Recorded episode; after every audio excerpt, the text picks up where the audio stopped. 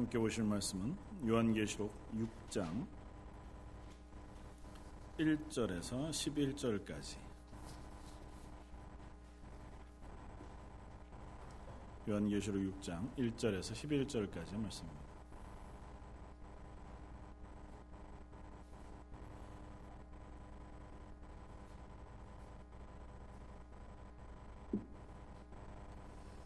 저였으면 한 목소리를 같이 한번 읽겠습니다. 내가 봄에 어린 양이 일곱 인 중에 하나를 떼시는데 그때 내가 들으니 내 생물 중에 하나가 우레소리 같이 말하되 오라 하시기로. 이에 내가 보니 흰 말이 있는데 그 탄자가 활을 가졌고 멸관을 받고 나아가서 이기고 또 이기려고 하더라. 둘째 인을 떼실 때에 내가 들으니 둘째 생물이 말하되 오라 하니 이에 다른 붉은 말이 나아오더라. 그 탄자가 허락을 받아 땅에서 화평을 제하여 버리며 서로 죽이게 하고 또 큰 칼을 받았더라.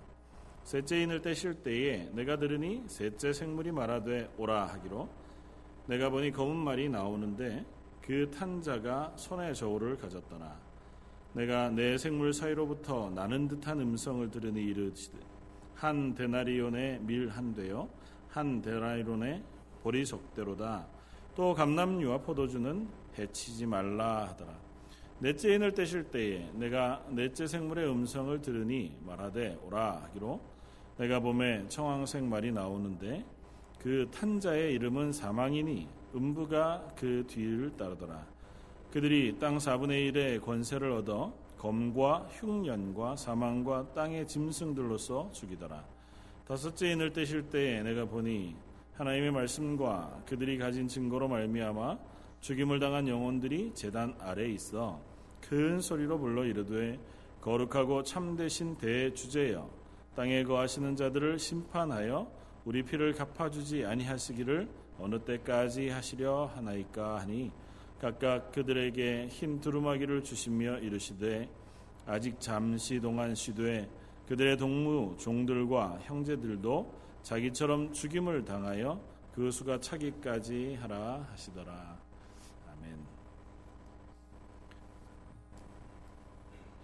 사도 요한을 통해서 어, 예수님께서 계시의 말씀을 보여주심으로 당시 초대 교회 고난 당하고 있는 초대 교회와 또 오고 오는 모든 교회들을 향하여 격려와 위로의 말씀을 주시고자 하는 그 소망의 말씀들을 우리가 계속해서 보고 있습니다. 음, 어, 그런데 이제 6장 말씀부터 이제 드디어 어린 양이 어, 하나님의 손에서 취한 그 두루마기 인봉을 떼어내는 어, 모습을 볼 수 있습니다. 그리고 그것으로 시작되어진 심판의 모습은 위로의 모습이라기보다는 오히려 두려움이고 공포를 자아내기 충분할 만한 심판의 모습인 것을 우리가 확인하게 됩니다. 그 공포와 두려움, 어, 그러한 어떤 심판의 어, 광대함, 어미로움, 뭐 그런 것들을 우리가 확인하면서 그 속에서 어떻게 우리가 어, 성도로서 위로를 받을 수 있을 것인가를 오늘 한번 음, 나눠보기를 원합니다.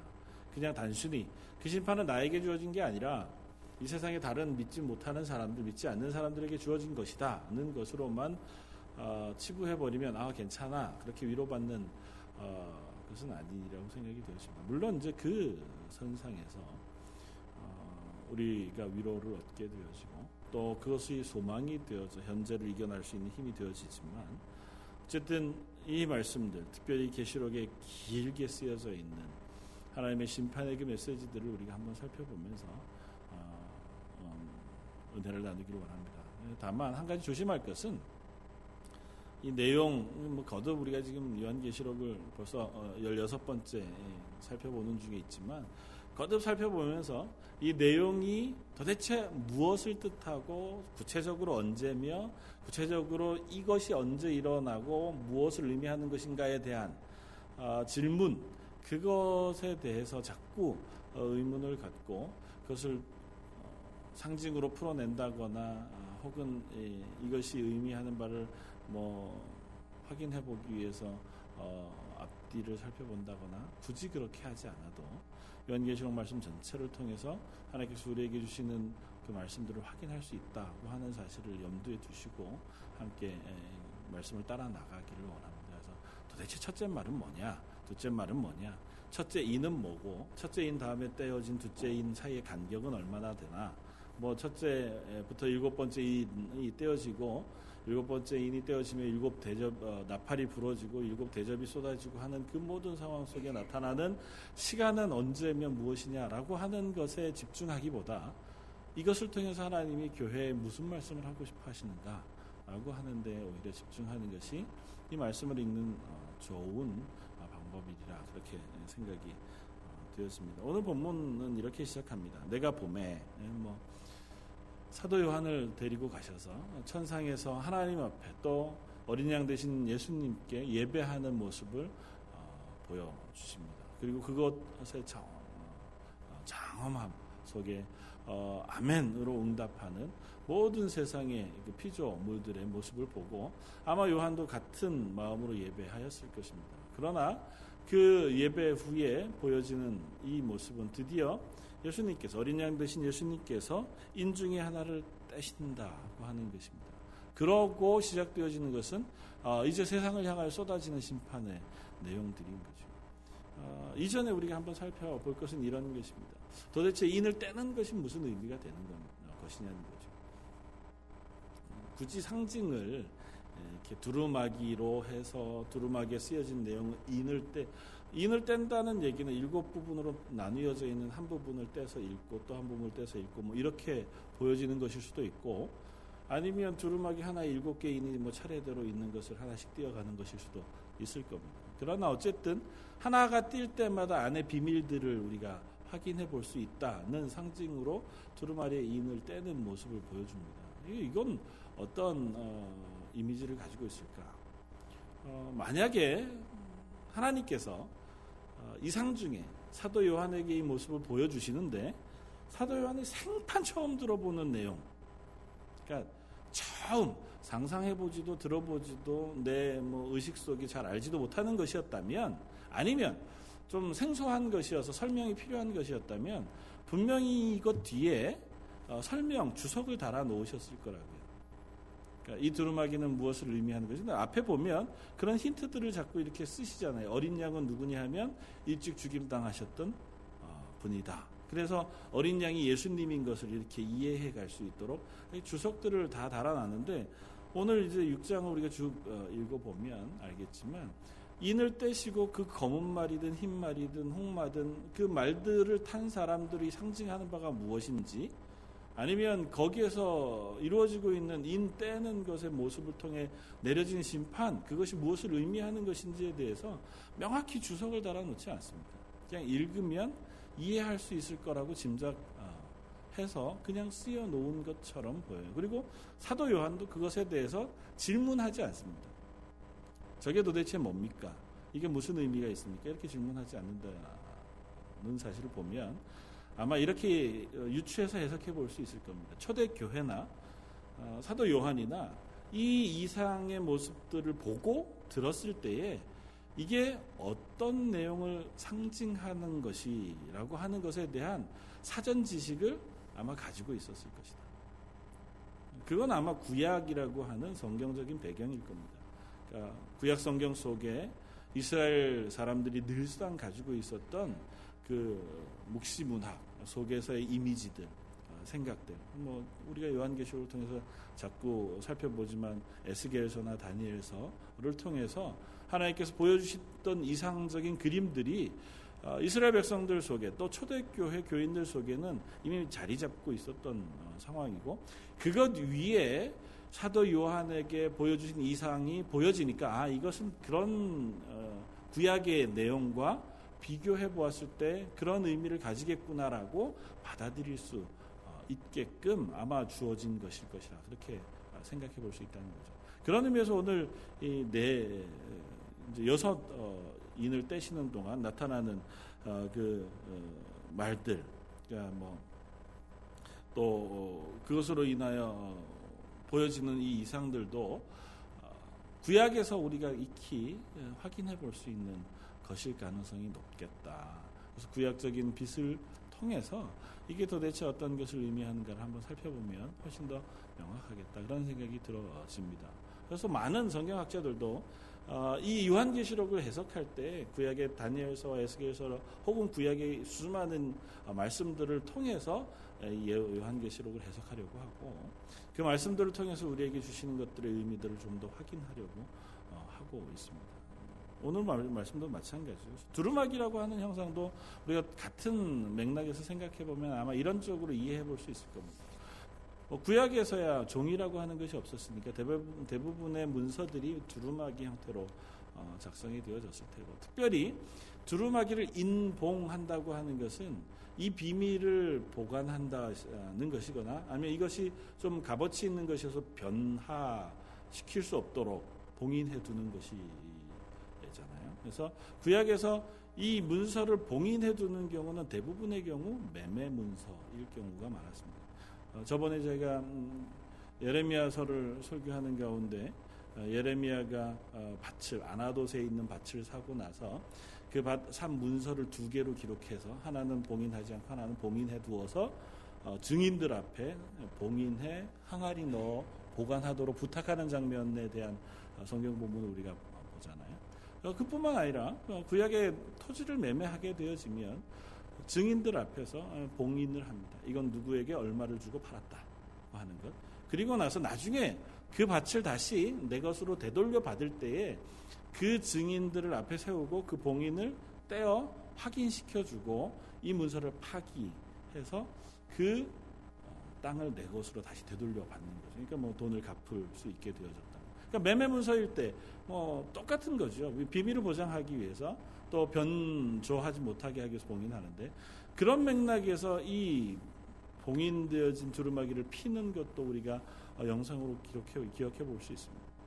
도대체 이 봉인되어진 문서를 띨 어떠한 존재도 발견할 수 없어 슬퍼하던 요한에게 어, 말씀을 통해서 어, 보좌에 계신 어린 양, 그 일찍 죽임을 당했던 그 어린 양께서 그 두루마기를 취하시고 인을 떼어내고 계신 모습을 보여준다는 것이고 그건 조금 더 확대해서 우리가 이해하고 어, 해석해 본다면 이 세상을 주관하고 계시던 하나님 그리고 그 세상 속에 모든 주권을 행하신 하나님이시지만 인간의 범죄함으로 인하여 인간의 생명이나 우리에 대한 어, 권세들을 사단에게 사단이 우리에게서 그 주권을 가져가 버린 것이 이 세상에서의 삶이라는 거죠.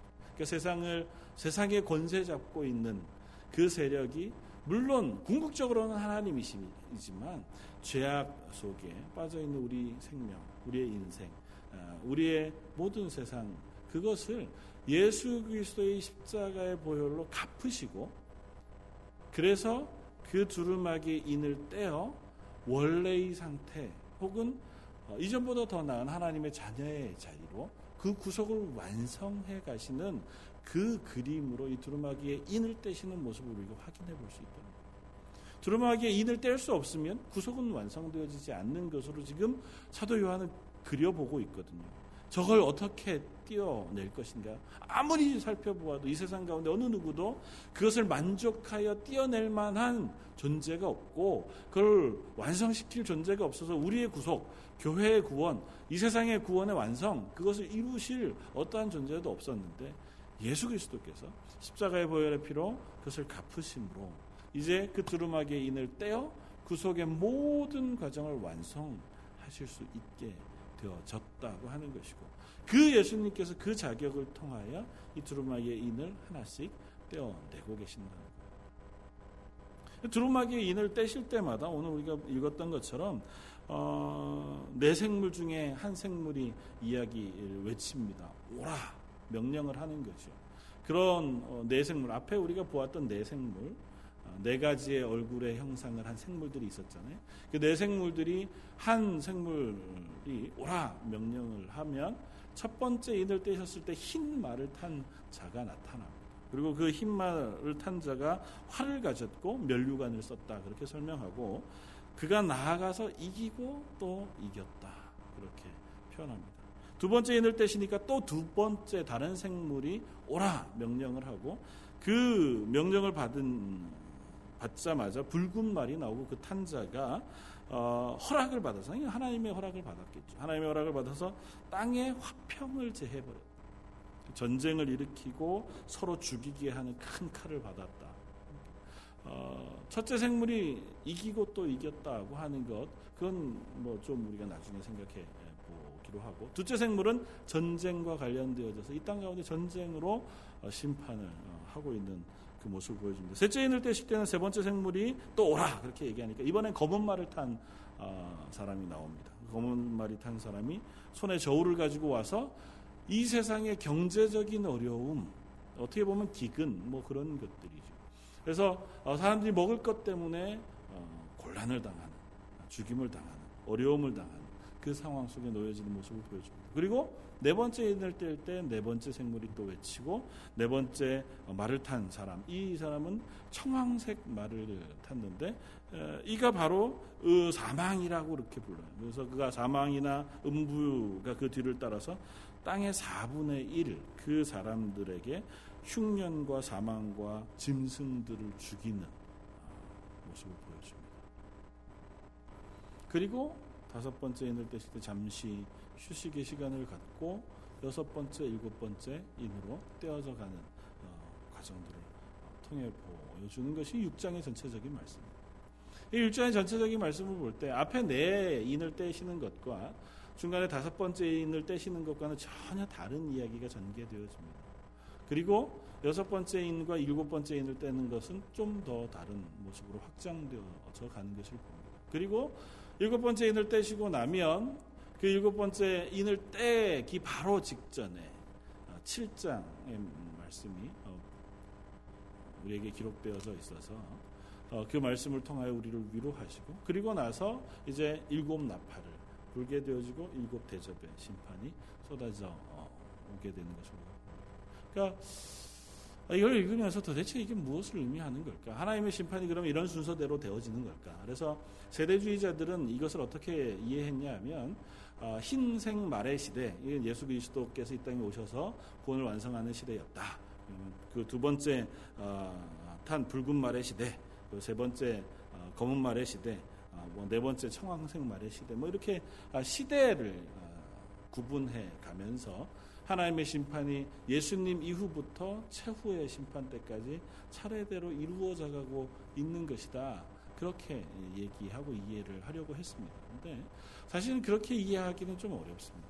왜냐하면 이 계시록의 심판의 모든 어, 이야기들이 시간대별로 쓰여진 것은 아니라는 사실을 우리가 어, 확인할 수 있습니다.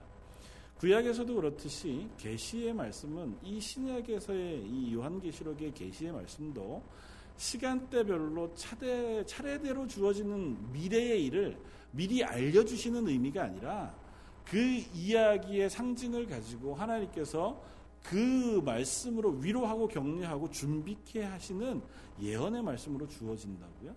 어, 그런 의미에서 이 심판의 말씀은 일곱 인, 일곱 나팔, 일곱 대접이라고 하는 것으로 이렇게 점증적으로 확대되어서 가고 구체화되고 그 다음에 조금 더 어, 확실해져 가는 그 모습들을 보여주는 겁니다. 그러니까 이 세 번 혹은 이 이전의 말씀들로부터 하나님의 심판이 정말 확실함 그리고 그것이 이렇게 분명하게 이 땅에 이루어지고 있는 것에 대하여 어, 계속해서 반복하여 확인시켜주고 있는 개념으로 우리가 이해해야 합니다.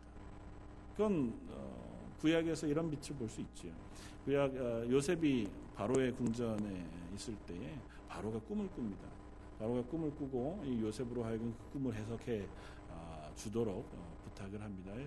그 꿈 꿈이 바로도 기억이 안 나고 그래서 이 요셉을 불러다가 꿈 꿈을 해석하게 하는데 그 꿈 꿈이 뭐였을까요? 첫 번째는 창세기 공부를 열심히 하셨습니까? 예, 흉년에 대한 건데 첫 번째는 본 게 뭐였어요? 나달 이삭이었잖아요. 어, 이렇게 통통하고 예쁜 이삭을 파리하고 별로 안 한 이삭이 이렇게 잡아먹는. 그 다음 꿈은 뭐였을까요? 소. 그 다음은 소잖아요. 이렇게 어, 삐쩍 마른 소가 통통한 일곱 소를 잡아먹는.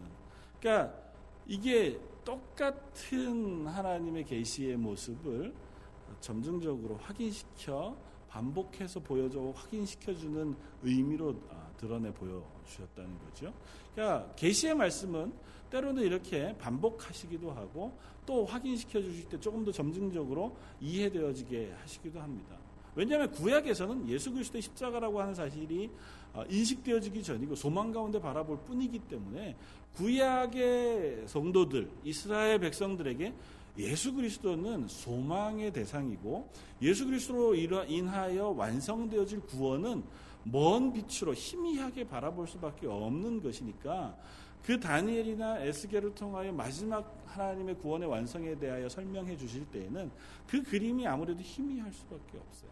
그래도 그 그림을 가지고 하나님께서 구원에 대해서 설명해 주시지만 계시록에서의 말씀은 예수 그리스도의 십자가의 죽으심 이후에 구원받은 성도들에게 하시는 말씀이시고 그들에게 해주시는 격려의 말씀이기 때문에 그것을 조금 더 확장하고 조금 더 완성하여 보여주고 있는 것이라는 거죠. 그러니까 이 계시록의 일곱 인을 떼시는 것, 일곱 나팔을 보시는 것, 일곱 대접을 쏟으시는 그 모든 과정에 세세하게 이게 도대체 무엇이냐라고 하는 것이라기보다 어, 이와 같이 하나님께서 이 땅을 향하여 심판하시는 심판이 확실하다고 하는 것에 먼저 주안을 두고 초점을 맞추고 우리가 이해해 가는 것이 필요합니다.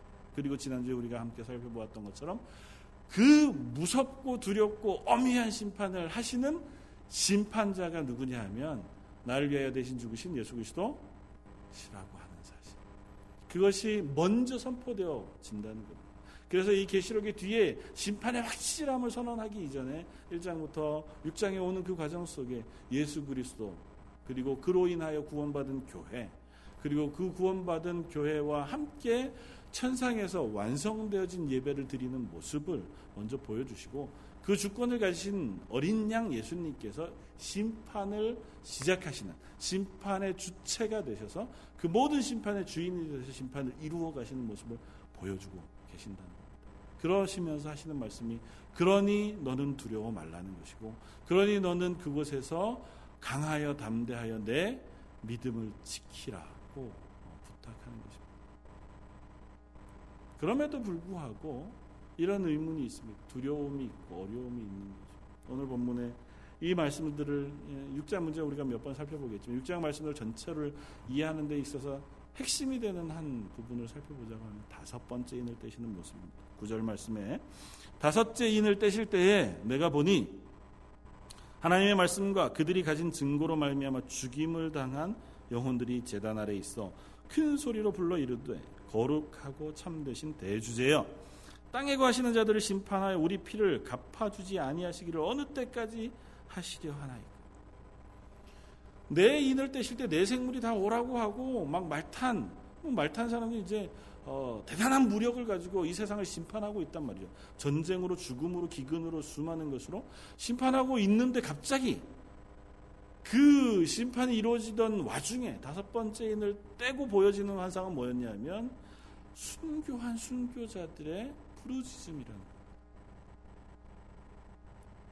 그야말로 막 쏟아지는 어, 포화 속의 전쟁이 이루어지고 있는 그 중간에 갑자기 순교한 성도들이 하나님 앞에 어, 호소하는 호소의 목소리를 들려줍니다. 그건 이것입니다. 언제 하나님 언제까지 이대로 억울하게 어, 심판을 머물러 두고 계실 것입니까? 라고 하는 질문이라는 거죠. 하나님 이 땅에 거하는 사람들에게 하나님께서 심판하여 우리의 억울함, 우리의 피를 갚아주셔야 하지 않겠습니까? 이 사람들은 재단에서 순교당한 사람들이에요. 그러니까 뭐 스가랴와 같이 하나님 앞에 성전에 제사하다가 돌에 맞아 피에 순교를 흘린 사람, 순교의 피를 흘린 사람들이거나 아니면 예수 믿는다는 이유 때문에 죽임을 당한 성도들이거나 아마 순교한 그 사람들일 겁니다. 그리고 그것이 조금 있다가 보면 7장으로 가보면 조금 아까 우리가 찬양하면서 읽었던 마지막 그 7장의 장면 구원받은 수많은 셀 수 없는 성도들 그 무리들로 확장되어서 가는 거죠. 그리스도인들입니다. 그들이 외치는 겁니다. 하나님 언제까지 이런 일이 아, 있을 수 있습니까? 우리가 순교 순교했으면 이제 하나님께서 우리를 회복시켜 주셔야 하는 것 아닙니까? 하기로 약속하신 거니까. 예수님의 십자가의 구원이 이미 이루어졌으니까 이제는 우리가 하나님의 나라에 거하여 하나님 나라의 평안을 누리고 이 세상은 그 죄악으로 인하여 멸망당해야 하는 것이 마땅한데 하나님 왜 그것이 아직도 이루어지지 않는 것입니까? 라고 하는 하소연을 합니다. 거기에 대한 하나님의 대답은 이것입니다. 각각 그들에게 흰 두루마기를 주시며 이르시되 아직 잠시 동안 시대 그들의 동무 종들과 형제들도 자기처럼 죽임을 당하여 그 수가 차기까지 하라 하시더라. 나중에 또 살펴보겠지만 대답은 이것입니다. 아직은 때가 되지 않았다는 겁니다. 걱정하지 말아라. 하나님께서 하시는 심판은 분명히 이루어질 것이다. 네 눈앞에 현재 그 일이 이루어지지 않는다고 해서 하나님이 아니 살아계신 것도 아니고 하나님의 구원의 완성이 없어지는 것도 아니라는 겁니다. 그것은 약속되어졌고 꼭 이루어질 것이다. 그러나 아직은 때가 되지 않았다는 겁니다.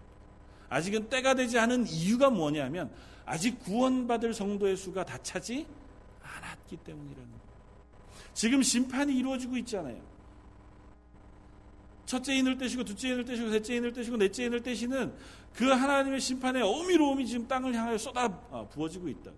사람들이 전쟁으로 죽임 당하고 또 기아 혹은 경제적인 어려움 혹은 질병으로 인하여 사람들이 죽어가고 있는 그 심판이 땅에 쏟아지고 있는데도 불구하고 하나님 뭐라고 얘기하신다고요? 아직은 때가 이르지 않았다는 이것을 통해서라도 하나님은 구원받는 사람의 숫자가 차기를 기다리고 계신다.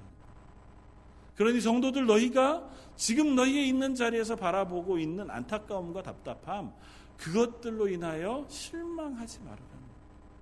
지금의 시기는 하나님께서 구원받는 숫자를 채우시기 위하여 참으시고 계시는 시간이고 그 구원받는 숫자가 차기까지 하나님께서 은혜와 긍휼을 베풀고 있는 시기이니 너희가 너희의 고난으로 인하여 슬퍼하거나 낙심하지 말고 믿음을 굳게 잡아 너희 구원을 이루라는 것입니다.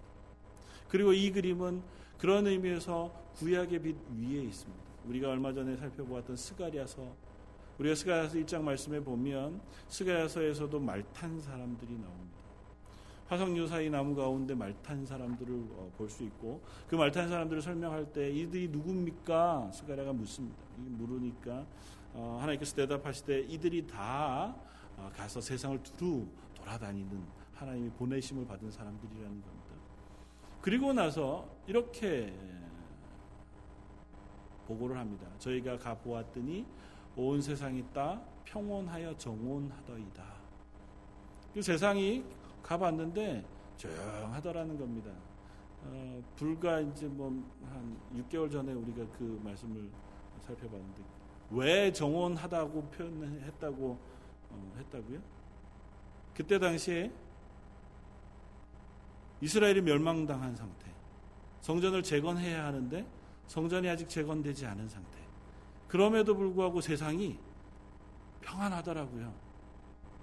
여전히 이방이 이스라엘을 붙잡고 그들을 포로로 잡아 멸망당한 상태에 놓여 있는데도 세상이 그냥 괜찮더라는 겁니다.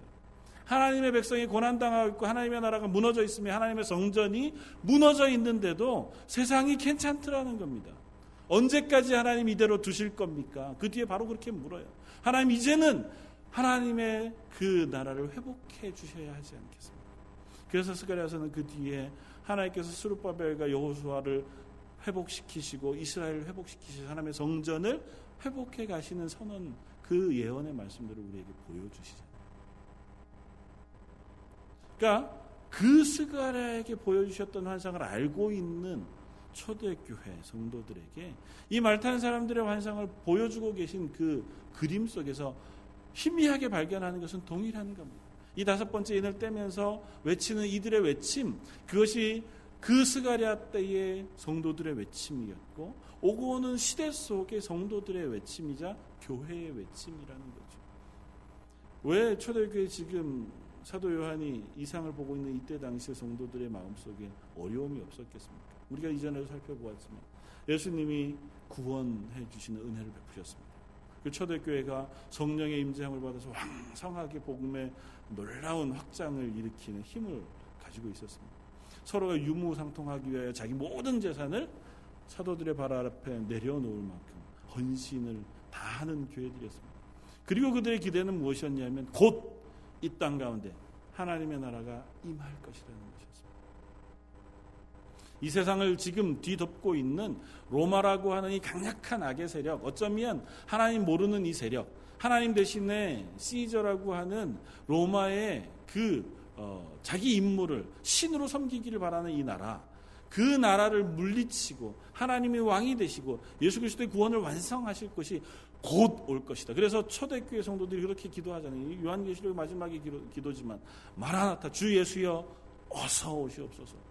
그렇게 기도하고 그렇게 간절히 사모함으로 자기의 모든 것들을 다 헌신하고 모든 재산을 다 팔고 하나님의 교회를 위해 수고하여 목숨까지 아까워하지 아니하고 믿음을 지키고 있는데도 불구하고 지금 100여 년이 지나가고 있는 지금 이 시점에 여전히 변함이 없더라는 겁니다.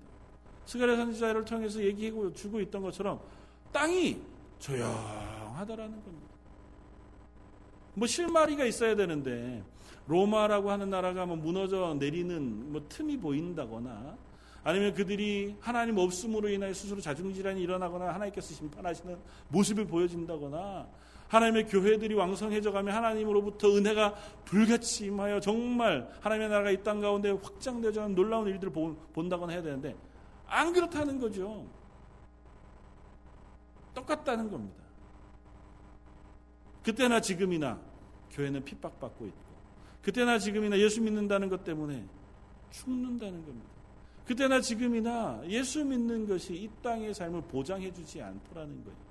그리고 오히려 자기를 위해서 우상을 섬기고 권력에 쫓아 악하게 사는 이들이 잘 되는 것 같다는 거죠. 하박국 선지자의 고백이나 스가랴 선지자를 통하여 말씀하시는 것이나 요한계시록에 나오는 이 심지어 순교자들의 고백. 나의 억울함, 우리들의 이 억울한 피를 하나님께서 갚아주셔야 할 텐데 안 갚아주고 계시단 말이죠. 하나님께서. 하나님 조용히 계신 것 같단 말이죠. 억울합니다. 하나님 어떻게 우리가 이 상황 속에서 견딜 수 있습니까? 우리의 믿음을 지킬 수 있습니까? 어떻게 하나님의 구원이 완성될 것이라고 우리가 확인할 수 있겠습니까? 그런 교회의 요한계시록을 보여주시는 거예요. 요한을 데리고 올라가 먼저 교회의 주인 되신 하나님, 그 교회를 주권 가운데 지키고 계신 예수 그리스도, 그리고 그 이 땅의 모든 심판의 주인이 되신 예수 그리스도의 모습을 보여주심으로 그리고 나서 이 긴 구절 6장부터 저 20장에 이르는 심판의 모습을 상세히 보여주심으로 이 심판이 확실하게 이루어질 것인 것에 대해 보여주고 계신 겁니다. 걱정하지 마라. 하나님께서 하실 것이다. 걱정하지 마라. 심판은 분명히 예비되어지는 것이고 그 심판은 너희가 상상할 만한 수준의 것이 아니라 그보다 더 어미하고 무섭고 두려운 것이다. 그래서 보여주시기를 세세하게 보여주신다고요. 그들이 기근과 전쟁과 전염병으로 인하여 죽어가게 되어지는 그 모습들을 보여주고 그 가운데 하나도 남김없이 고통을 당하는 이 세상의 심판의 모습들을 보여주신다. 이것이 이루어질 것이라는 거죠. 이것이 너희에게 이루어질 것이다. 그러나 두려워 말아라. 너희는 그 심판에서 건짐받은 사람들이다. 그래서 이, 내 생물, 내 말을 탄 사람들의 이 형상들을 통해서 보여주고 있는 심판의 모습은 좀 거시적으로 보면 어떻게 보면 인간의 죄악으로 인하여 스스로 어, 얻게 되어지는 심판의 모습으로 보였습니다. 하나님께서 그들을 심판하시지만 그 심판을 당하고 있는 이 모습들이 다 인간의 죄악과 탐욕으로 인하여 스스로 파멸에 이르게 되어지는 심판의 모습들이 전쟁이 그렇죠. 또 경제적인 어려움이 그렇습니다. 전염병도 마찬가지입니다. 하나님께서 우리들에게 전쟁을 애써 만들어 주시지 않습니다. 하나님께서 우리에게 억지로 기근을 주어 우리에게 식량의 부족함이나 어려움을 주시지 않습니다. 물론 그렇게 심판하시는 예가 없지 않죠. 또 우리에게 억지로 하나님께서 알 수 없는 전염병을 보내어 인류를 심판하시거나 하시지 않습니다. 물론 뭐 유럽에 있었던 패스트나 지금 에이즈나라고 하는 것이 하나님의 심판의 모습이라고 얘기를 하지요. 그러나 그 모든 것들은 대부분 어디에서 기인하냐 하면 인간의 죄악에서 기인합니다. 전쟁은 탐욕에서 기인하잖아요. 내가 조금 더 너보다 잘 살아야겠다는 거고, 내가 조금 더 평안해야 되겠다는 것에서부터 남의 것을 빼앗아 오기 위하여 싸우다 보니 전쟁이 일어난 것이었잖아요. 너희들의 이익에 상관없이 우리의 이익을 지키기 위해서 싸우는 거잖아요. 전 세계가 그래서 충돌하는 거고 그, 그래서 전쟁이 일어나는 거고 그 전쟁에 승리하기 하기 위해서 조금 더 센 무기를 개발하고 그 센 무기를 개발한 것을 팔아먹기 위해서 다른 나라의 전쟁을 조장하고 방조하고 인간 속에 있는 탐욕이 전쟁의 근본 원인이라고 탐욕이 쌓이면 쌓일수록 그 탐욕으로 인하여 스스로가 파멸하게 되어집니다. 경제적인 건 마찬가지잖아요.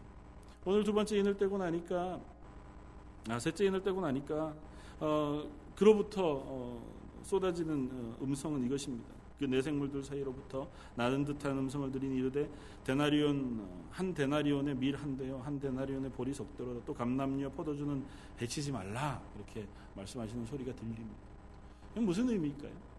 그냥 간단하게 설명하면 이겁니다. 먹는 것에 대한 대단한 인플레이가 있을 거라는 거예요. 원래 이 가격보다 훨씬 더 싼 가격에 먹을 것을 할 수 있어야 돼요. 한 데나리온이라고 하는 것은 한 가정이 먹을 것을 할수 있을 만큼, 그러니까 하루 하루 품삯에 해당하는 돈이라고 하잖아요. 그런데 밀가루 어, 한 되라고 하는 것은 그야말로 생명을 유지할 수 있을 만큼 수준의 어, 음식을 만들 수 있을 만큼에 받게 되지 않는다. 그러니까 원래 밀가루 가격이나 원래 그 보리의 가격보다 월등히 지금 비싸진 가격으로 물건이 팔리고 있는 것. 그 중에서도 생명을 유지할 가장 기본이 되는 음식물을 그렇게 고가에 팔고 있는 모습을 보여주고 있습니다. 그러니까 다시 말하면 경제적인 어려움이 일어나고 있는 거죠. 이 땅 가운데에서 저울을 가진 그 어, 존재가 이 땅의 그 경제적인 것을 흩어버리고 마는 거. 뭐 지금 우리가 보고 있는 것과 비슷하죠. 부익부 빈익부. 부자들은 수없이 많은 돈을 들여서 보석 하나 사는데 가방 하나 사는데 쓰지만 또 수없이 많은 사람들은 겨우 1달러가 없어서 죽어가고 있는 것이 지금 현실이잖아요. 어떻게 보면 본문을 그렇게도 이해할 수 있습니다. 밀과 보리는 생명을 위한 음식을 만들기 위한 거잖아요. 그건 굉장히 비쌉니다. 그런데 무슨 음식이, 음성이 들리냐면 뒤에 감남류와 포도주는 해치지 말라고 말합니다. 어, 한편의 해석으로는 아직 완전한 심판이 이루어져서 모든 음식물이 다 없어진 상황은 아니라고 하는 위로가 될 수도 있을 테지만 또 다른 한편에서 보면 이렇게도 이해가 가능합니다. 밀과 보리는 필수품입니다. 그러나 감남류와 포도주는 그렇지는 않잖아요. 그러니까 어, 부자는 그냥 쓸 수 있을 만한 모든 사치할 만한 모든 것들을 향유하는 삶을 살아갑니다. 그러나 먹을 것이 없는 이들에게는 여전히 먹을 것이 없는 삶을 살아가고 있는 시대가 도래한다는 것이요. 그것이 심판으로 주어진다는 것. 인간의 탐욕과 인간의 어떠한 모습이 이 세상에 그러한 심판을 불러오고 있는 겁니다. 지금 현실 속에 우리나 우리의 모습이 그렇잖아요. 그 칼럼에도 썼지만 전 세계에 하루 1달러 이하의 돈으로 살아가는 사람의 숫자가 10억인 겁니다. 하루 종일 그 자기의 생계를 위하여 1달러 이하를 쓰는 사람의 숫자가 10억. 하루에 2달러 이하를 쓰는 사람의 숫자가 20억. 그럼에도 불구하고 여전히 대단히 상위계층에 사는 어떠한 누구들은 한 끼 식사에 뭐 몇백만 원을 기, 뭐 기꺼이 지불하죠. 하루 저녁 자녀들 파티, 생일 파티, 뭐 다섯, 여섯 살 난 아이 생일 파티 하는데 뭐 TV 가끔 그런 거 하잖아요. 자기 자녀 생일 파티 해주는 되게 부자, 비버리힐스 사는 사람들. 전체 비용 다 계산해 보니까 금액 다 하면 8천만 원. 1억 뭐 얼마. 다섯 살짜리 생일 파티에. 세상이 지금 그렇다고요. 어떤 누구는 그렇게 살아갑니다. 그러나 어떤 누구는 먹을 것이 없어서 죽어가고 있잖아요. 지금 현재의 세상이 마치 계시록에 보여주는 세상과 비슷합니다. 그것이 저주가 된다는 거죠. 전쟁이 그렇죠. 또 질병도 마찬가지입니다. 질병의 근본 원인이 인간의 탐욕이잖아요. 역시 성적인 타락과 거기에서부터 오는 그 실패가 에이즈라고 하는 인간이 고칠 수 없는 병을 만들어내고 말하죠.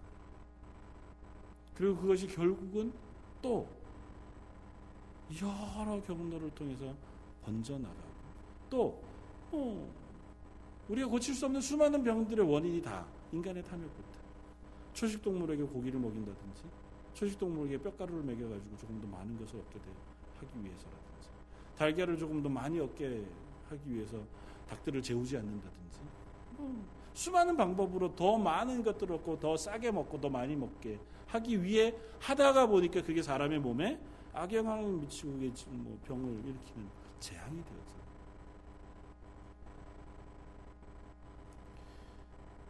이러한 재앙은 구약에서도 하나님께서 이스라엘에게 거듭거듭 말씀하시던 것입니다.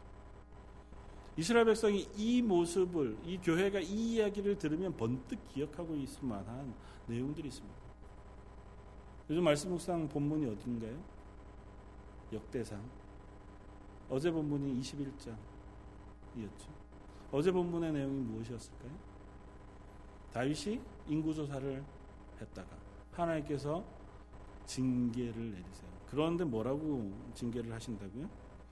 역대상 21장 10절 가서 다윗에게 말하 이르기를 여호와의 말씀이 내가 내게 세 가지를 내어 놓으리니 그 중에 하나를 내가 택하라 내가 그것을 내게 행하리라 하셨다 하라 하신지라 가시 다에게 나가서 말씀하시 말하되 여호와의 말씀이 너는 마음대로 택하라 그리고 나서 혹 3년의 기근이든지 혹 내가 석 달을 적군에게 패하여 적군의 칼에 쫓길 일이든지 혹 여호와의 칼 곧 전염병이 사흘 동안 이 땅에 유행하여 여호와의 천사가 이스라엘 온 지경을 멸할 일이든지라고 하셨나요? 뭐라고요? 맨 처음에 3년의 기근, 석 달의 전쟁, 3일의 전염병. 구약에서 하나님께서 이스라엘 징계하시는 징계의 내용은 다 이것입니다. 전쟁과 기근과 전염병, 전쟁과 전염병. 예레미야 14장 11절 여호와께서 또 이르시 내게 이르시되 너는 이 백성을 위하여 복을 구하지 말라. 그들이 금식할지라도 내가 그 부르짖음을 듣지 아니하겠고 번제와 소리 소제를 드릴지라도 내가 그것을 받지 아니할 뿐 아니라 칼과 기근과 전염병으로 내가 그들을 멸하리라. 에스겔서 5장 11절 그러므로 나 주 여호와가 말하노라 내가 나의 삶을 두고 맹세하노니 내가 모든 미운 물건과 모든 가증한 일로 내 성소를 더럽혔은즉 나도 너를 아끼지 아니하고 긍휼을 베풀지 아니하고 미약하게 하리니 너희 가운데 3분의 1은 전염병으로 죽으며 기근으로 멸망할 것이요 3분의 1은 너희 사방에서 칼에 엎드러질 것이며 3분의 1은 내가 사방에 흩어버리고 또 그 뒤를 따라가며 칼을 빼리라. 기근과 전쟁과 전염병. 이스라엘 백성들에게 하나님께서 경고하시면서 그들을 긍휼히 여기지 않고 징계하시는 그 징계의 내용이 기근과 전염병 그리고 전쟁이라. 이스라엘 백성이 내 생물의 소리를 듣고 나온 내 말 탄 사람들이 그로부터 쏟아지는 이 징계의 내용을 보면 아 하나님으로부터 우리들에게 쏟아지는 징계의 내용인 것을 확인할 수 있다. 그럼에도 불구하고 하나님께서 징계로 이 이야기를 끝내고자 하시는 게 아니라고 교회를 향하여 말씀하고 계시는 것입니다. 그래서 다섯 번째 인을 떼실 때 하시는 그 순교자들의 탄원과 기도에 하나님께서 이렇게 말씀하신다고요. 각각 그들에게 흰 두루마기를 주시며 이르시되 아직 어떻게 해요? 잠시 동안 쉬어라 너희는. 이 땅에 하나님의 구원받은 숫자, 순교자의 숫자가 찰 때까지 이 심판이 이루어지고 있는 인간의 죄악으로 인하여 스스로 심판받고 있는 하나님의 징계를 자초하여 징계받고 있는 그 와중에도 하나님께서 여전히 구원받는 사람의 숫자가 차기까지 기다리신다. 여섯 번째 인을 떼시고 이 땅 가운데 하늘로부터 하나님으로부터 내려오는 심판이 쏟아지는 그때에 6장 7, 17절 그들의 진노의 큰 날이 이르으니 누가 능히 서리요 하더라. 그때 7장 1절에 이 일 후에 내가 내 천사가 내 땅 내 모퉁이에 선 것을 보니 그리고 나서 뒤에 가면 뭐 어떻게 해요? 아까 제 우리가 읽었던 대로 7장 이 이후에 내가 구절 보니 각 나라와 족속과 백성과 방언에서 아무도 능히 셀 수 없는 큰 무리가 나와 흰 옷을 입고 손에 정려가지를 들고 보좌 앞과 어린 양 앞에 서서 구원하심이 어린 양께 있도록 찬양한다. 심판이 쏟아지고 있는 그 와중에도 하나님은 긍휼을 베푸시고 그 심판이 계속해서 이 땅에 쏟아지고 있는 때에도 하나님의 교회를 보호하시고 지키셔서 그들은 구원하여 하나님의 우편에 옮겨 놓으시는 심판을 행하고 있다고 하는 위로의 말씀을 전해주고 있다고요. 이 심판이 목적이 아니라 심판은 너희를 향하여 던져지는 것이 아니라 이 세상을 향하여 하나님께서 쏟아내시는 것이므로 너희는 그 가운데에서 먼저는 두려워하지 마라. 두 번째는 너희의 믿음을 지켜라. 그리고 나아가 여전히 하나님께서 채워야 할 구원의 숫자를 채우기 위해 너희가 수고하고 했어. 부탁하고 계십니다. 동일한 말씀을 에스겔서 14장의 말씀도 동일하게 예, 말씀하고 있습니다. 요거 한 절만 보고 말씀을 마치겠습니다. 에스겔서 14장 21절 이하에 보면 아, 사실은 12절 이하에 보면 이렇게 말씀하십니다. 인자야 가령 어떤 나라가 불법을 행하여 내게 범죄함으로 내가 손을 그 위에 펴서 그 의지하는 양식을 끊어 기근을 내려 사람과 짐승을 그 나라에 끊는다 하자. 비록 노와 다니엘, 욥 이 세 사람이 거기 있을지라도 그들은 자기의 공로로 자기의 생명만 건지리라 나 주 여호와의 말이니라. 계속해서 똑같은 얘기가 어, 반복이 되어져요. 사나운 짐승 때문에 사람들이 땅이 황폐되어지고 사람들이 죽게 되어질 때 이 세 사람 노아와 다니엘과 욥 이사의 사람이 거기에 있다 할지라도 자기 믿음으로 자기만 구원할 것이다. 심지어 자기 자식조차 구원할 수 없을 것이다. 하나님이 칼임하고 이 세상의 사람을 끊을 때에도 이 세 사람 역시 자기만 구원하고 그 외의 사람은 구원하지 못할 것이다. 전염병을 내려 죽임을 이 땅 가운데 베푸실 때에도 이 세 사람 거기 있을지라도 뭐라고 심지어 얘기하시냐면 나의 삶을 두고 맹세하는 그들도 자녀는 건지지 못하고 자기의 공의로 자기의 생명만 건지라 주 여호와의 말씀입니다. 아무리 의인이어도 자기의 생명 하나 구원할 따름이라는 자기의 믿음의 고백. 하나님의 심판은 그목 그토록 두렵고 그토록 어미하다는 겁니다. 하나님 도대체 이 얘기를 왜 하시냐? 그 하는 말씀을 그 뒤에 21절 이하에 읽을 수 있습니다. 에스겔서 14장 21절 주 여호와께서 이같이 이르시되 내가 나의 네 가지 중한 벌 곧 칼과 기근과 사나운 짐승과 전염병을 예루살렘에 내려 함께 내려 사람과 짐승을 그 중에서 끊으리니 그애가 더욱 심하지 아니하겠느냐 그러나 그 가운데 피하는 자가 남아 있어 끌려 나오니 곧 자녀들이라 그들이 너희에게로 나아오리니 너희가 그 행동과 소행을 보면 내가 예루살렘에 내린 재앙 곧 그 내린 모든 일에 대하여 너희가 위로를 받을 것이라. 너희가 그 행동과 소행을 볼 때에 그들에 의해 위로를 받고 내가 예루살렘에서 행한 모든 일이 이유 없이 아니한 것이 아닌 줄을 알리라. 나 주 여호와의 말씀입니다. 심판 때는 두려웠겠죠. 심판으로 이루어지는 그때에는 어, 성도들도 그리스도인들도 똑같이 왜 이런 일이 일어납니까? 하나님 이것이 완성되는 때는 언제입니까? 묻겠지만 하나님 말, 말씀하시기 뭐라고요? 그 이후에 그 가운데 건져 나오는 사람들을 너희가 보게 될 것이다. 남은 사람들, 구원받은 사람들, 그리고 그들을 보고 그들의 행위와 소위를 바라볼 때 너희가 위로를 받을 것이다. 그들이 어떻게 구원받았는지를 확인하게 됩니다. 그들이 예수 그리스도의 십자가의 보혈로 구원받아 하나님의 자녀 자리에 남아 있게 되어진 그 어미한 심판 아래서 건져낸 것을 받아 보았을 때 너희가 비로소 위로를 받게 되어질 것이고 하나님이 왜 이 심판을 이 땅 가운데 행하고 계시는 것인지를 알게 되어질 것이다. 하나님께서 이것을 통하여 너희를 연단하고 너희가 너희를 성화의 높은 수준으로 이끌어 가실 뿐만 아니라 이 세상 가운데 구원받을 사람의 숫자를 건져 내어 놓으시는 일을 하고 계시다 하는 사실을 확인할 수 있을 것이라 이렇게 말합니다. 사랑하는 성도 우리의 삶이 현재의 삶이 아마 그 중간 어중에 있는지 모릅니다. 초대교회가 그랬던 것처럼 우리의 삶도 어, 여전히 하나님 언제까지일까요? 하나님 이 세상에서의 삶이 어, 하나님의 나라의 평안과 구원의 만족함, 구원의 완성, 그 놀라운 평안함 속에 거하는 데까지 얼마나 더 남았을까요? 그게 우리가 질문하는 어, 삶을 살아가게 되어주시도 모릅니다. 여전히 세상은 악이 득세하고 여전히 하나님 믿는 것 때문에 고난당하는 수많은 사람들이 있는 것을 볼 때 하나님 정말 우리의 믿음이 확실한 겁니까? 그렇게 물을 때 하나님 이 말씀으로 대답하시는 줄 믿습니다.